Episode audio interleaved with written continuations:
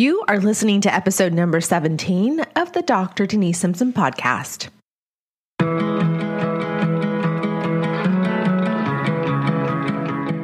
Welcome to the Dr. Denise Simpson podcast, where every week she'll help you master your internal forces to realize your mental, emotional, and spiritual potential. Here is your host, certified life and leadership coach, Dr. Denise Simpson.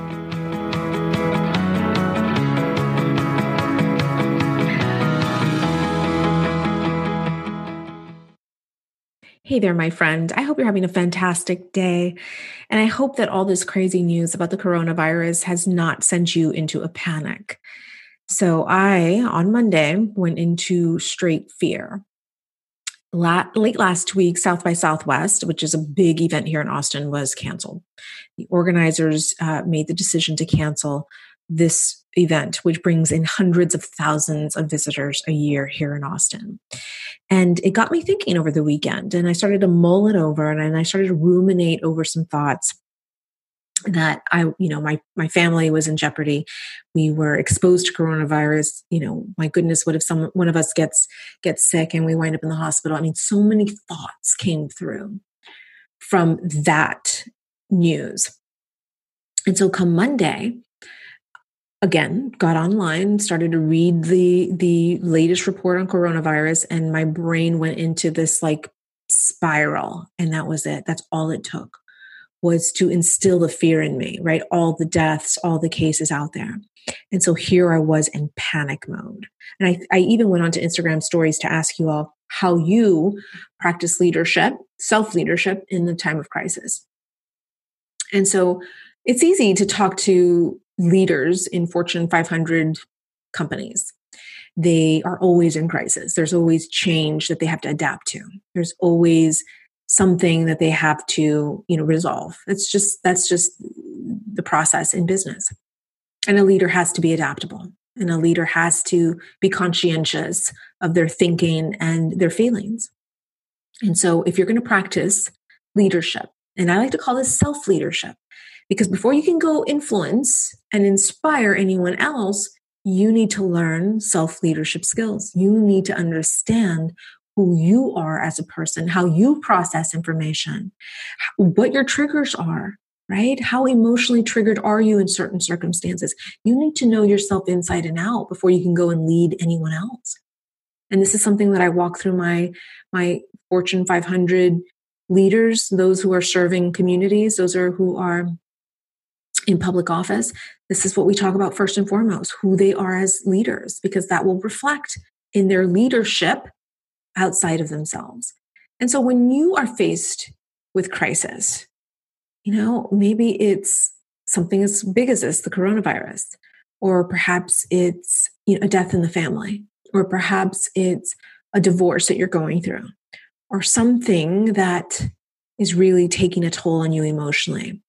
How do you practice self leadership in a time of crisis? What do you do? How self aware are you? How conscientious are you?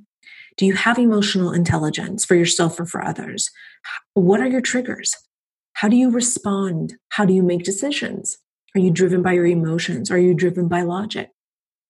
So there's so many facets uh, about self leadership, so many facets of self leadership that I take my clients through. And so Today, I just wanted to encourage you to start looking at how you respond in a time of crisis. And do you lead yourself or your family during these moments? And more importantly, how? And so I believe self leadership is, is an introspective look as to who you are as a person, right? It's looking at, again, how do you process information?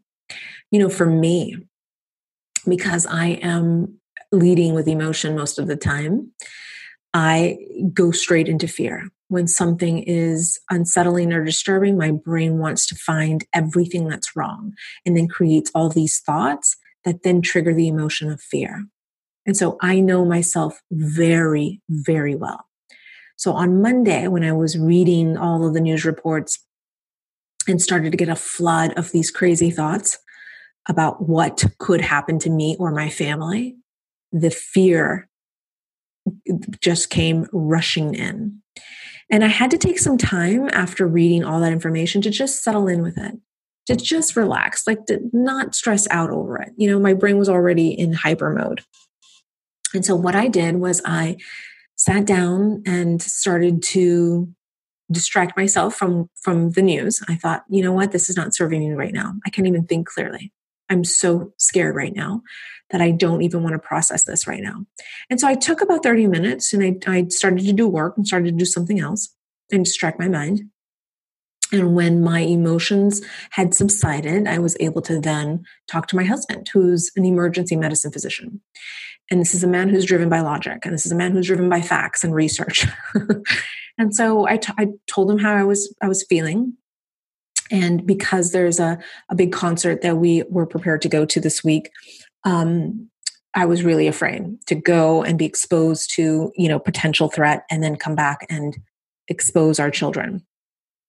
And so we talked things through. He showed me the stats, showed me the statistics, right? Showed me, you know, the the the, the potential risk.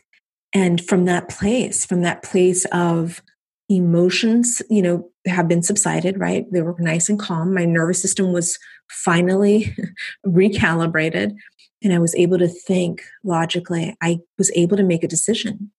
Yes, I'm still human and I'm still feeling emotions and, of course, uncertainty and a little fear, but I was able to make a decision with my husband that would ultimately affect the exposure of coronavirus to our family. I mean, we were going to be in a venue with over 10,000 people at a concert.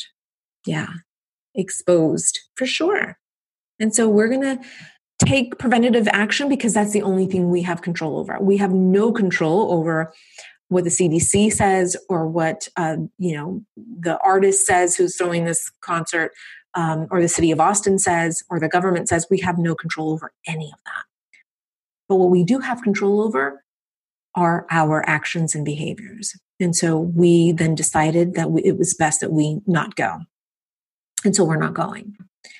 So this is a time of crisis for a lot of people, right? Some of us are buried underneath the the sand right where we've stuck our head in the sand and we don't want to know anything about what's happening and there's a lot of us that are tuned into the news and we're very very aware of what's happening and so, if you are someone who is feeling a little panic and feeling fear right now, I just want to assure you that you still have control.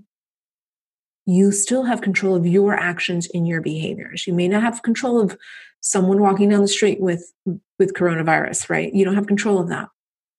But be be wise about your decisions, right? Use your logic and yes, your emotions to make these decisions but make sure you take them from a state of clarity and not from a state of fear. And that's part of self leadership, my friend. So, whether you're dealing with a crisis like this, or whether you're dealing with stakeholders in your organization or constituents that you serve in public office, then self leadership is going to serve you very, very well if you know who you are. So, it's about self awareness. It's really about reflecting on, on how you process information and what your triggers are. So tell me, how do you practice self leadership in a time of crisis? How do you lead yourself? How do you lead your family in a time of emergencies like this? Want to hear from you. So curious to learn about you. Let me know. Thanks for your time today, everyone. And again, you have more control than you think. So decide wisely and act upon those decisions. So thanks for your time. Take care.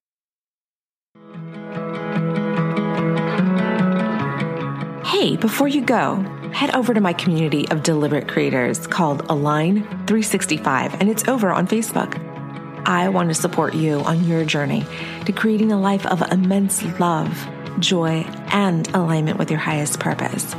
I do live coaching calls inside the group to help you with any objections from your mind and, yes, from others.